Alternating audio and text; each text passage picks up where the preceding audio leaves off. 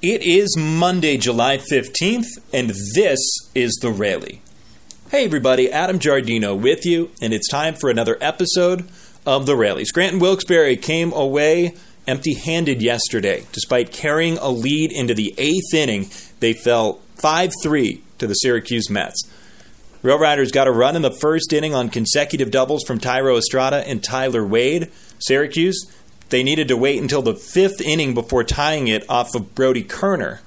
Ben Heller got the start, one inning, nine pitches, two strikeouts. Heller was great in his third rehab appearance with Scranton Wilkes-Barre. Brody Koerner, meanwhile, six innings, one run, and five strikeouts. He was great. The projected starting pitcher had to come out of the bullpen, but pitched the second through the seventh innings, really stymieing Syracuse's offense.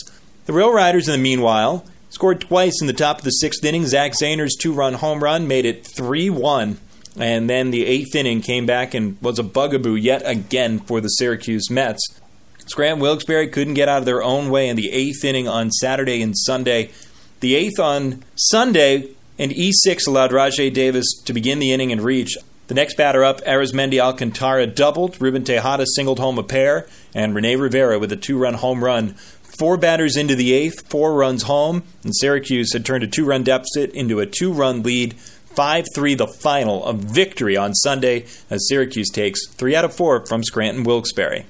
Yesterday being Sunday, it's our weekly look around the system, and we've got all four guys sending in reports Matt Dean in Charleston, Nick Flamia in Tampa, John Moses in Trenton, and our very own Adam Marco with the report here in AAA. Without further ado, Matt, it's all yours. With this look at the Charleston River Dogs, I'm Matt Dean. The River Dogs have won two of their last five games in the past week, heading into Sunday with a 10 and 12 second half record. Charleston's team has gotten younger as the season has progressed, with recent additions of 19 year old shortstop Oswald Peraza to the squad last week, and recently turned 20 year old Anthony Seigler, who's been the primary backstop for the Dogs since June the 10th when he got a surprise call up after he was preparing to get his season started at the short season levels?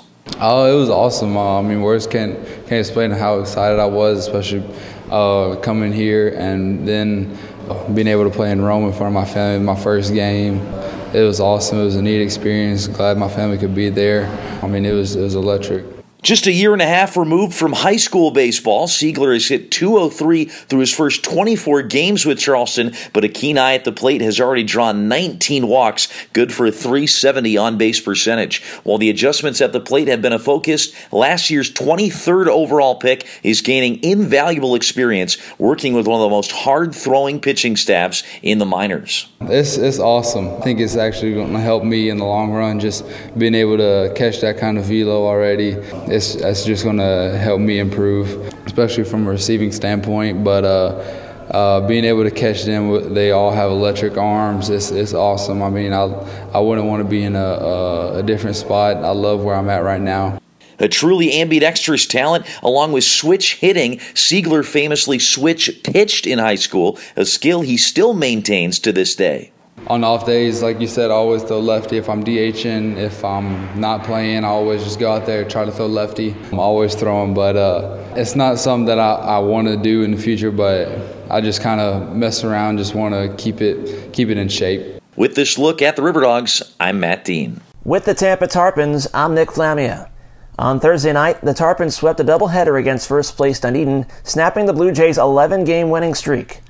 Tampa then embarked on a six game road trip, and after dropping the opener on Friday, won last night in Port Charlotte, snapping the Stone Crabs' 10 game winning streak. The Tarpons have won five of their last eight games and have climbed to within four and a half games of first place in the Florida State League North Division second half standings. Home run and RBI leader Dermis Garcia was placed on the seven day injured list on Tuesday, but the position was filled by Mickey Gasper. The 23 year old was promoted from Charleston and homered in his Tarpons debut. Entering today, Gasper has reached base safely in 10 of 20 plate appearances, going 7 for 17 with 5 RBI in 5 games. Shortstop Diego Castillo is enjoying a resurgence at the plate, batting 341 over an active 12 game on base streak. Outfielder Pablo Olivares is it safely in 8 straight games, batting 345 in that span. And switch hitting Oswaldo Cabrera is hitting 316 over his last 16 games. Last night, right-hander Gio Orosco tallied a career-high 11 strikeouts while posting seven strong innings in Tampa's 6-4 win over the Stone Crabs. It was Orosco's seventh quality start of the season and his fourth time completing seven innings. New York signed veteran big league reliever Dan Jennings to a contract on Monday, and the Southpaw tallied four strikeouts while yielding a run on two hits in three innings. With the Tarpons, I'm Nick Flamia. With the uh, Trenton Thunder, I'm John Moses. Thunder came out of the All Star break, a four game series in Reading, and it started with a bang on Thursday night despite a 5 3 loss. Outfielder Matt Lipka hit for the fourth cycle in Trenton's franchise history, completing it with a two run home run in the ninth inning. 3 1 to Lipka. Swing and a high drive to left field. Randolph toward the left field's corner. It is out of here. It's a two run home run, and Matt Lipka has hit for the cycle. Lipka's game has always been based on speed, something instilled by him from the way his father helped teach him the game as a kid. I just I just played the game hard. Like my dad put a big emphasis on that. He's a big Pete Rose fan, so you know he, he played the game hard, um, and he just loved the way that Pete played, and you know just watching it was just was just so much fun. So you know I just like I like for people to be able to watch me and say, hey, you know that guy plays the game the right way, plays the game hard, and you know he's going out there and laying it all out there no matter what every day. For the Trenton Thunder.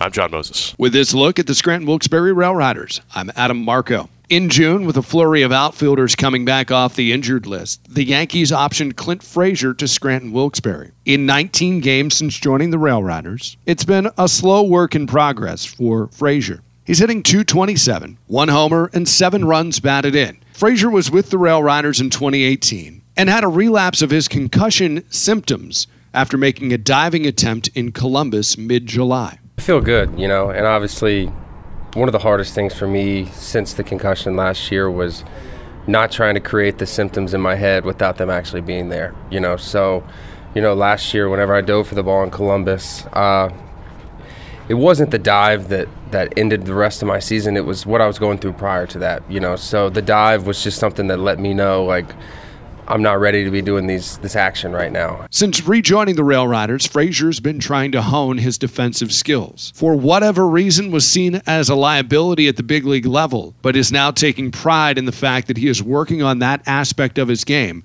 to make himself a more complete player.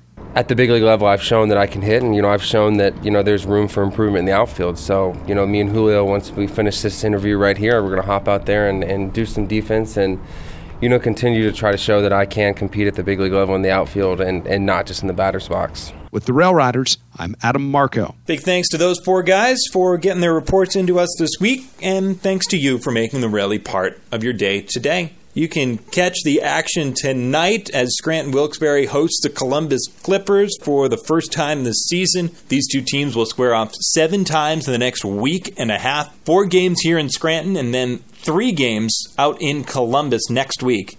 Rail Riders going up against one of the teams with the very best records in all of minor league baseball in the Columbus Clippers. And the big thing of note is 20 year old Deivi Garcia makes his AAA debut. He's been just about the best pitcher in minor league baseball this season. The highest strikeout rate, almost 15 strikeouts per nine innings as a starting pitcher. 114 strikeouts in 68 and two thirds. He's been electric. He's been dynamic, and we cannot wait to see what he has in store for the International League starting tonight. Pre-game coverage begins at 6:35 prior to 7:05 first pitch. You can catch all the action with Adam Marco and me on the Rail Riders Radio Network, the TuneIn Radio app, and on the MILB First Pitch app as well. I'm Adam Giardino. Follow me on Twitter. I'm at Adam Giardino. G I A R D I N O. Thanks for listening, and we will talk to you later tonight.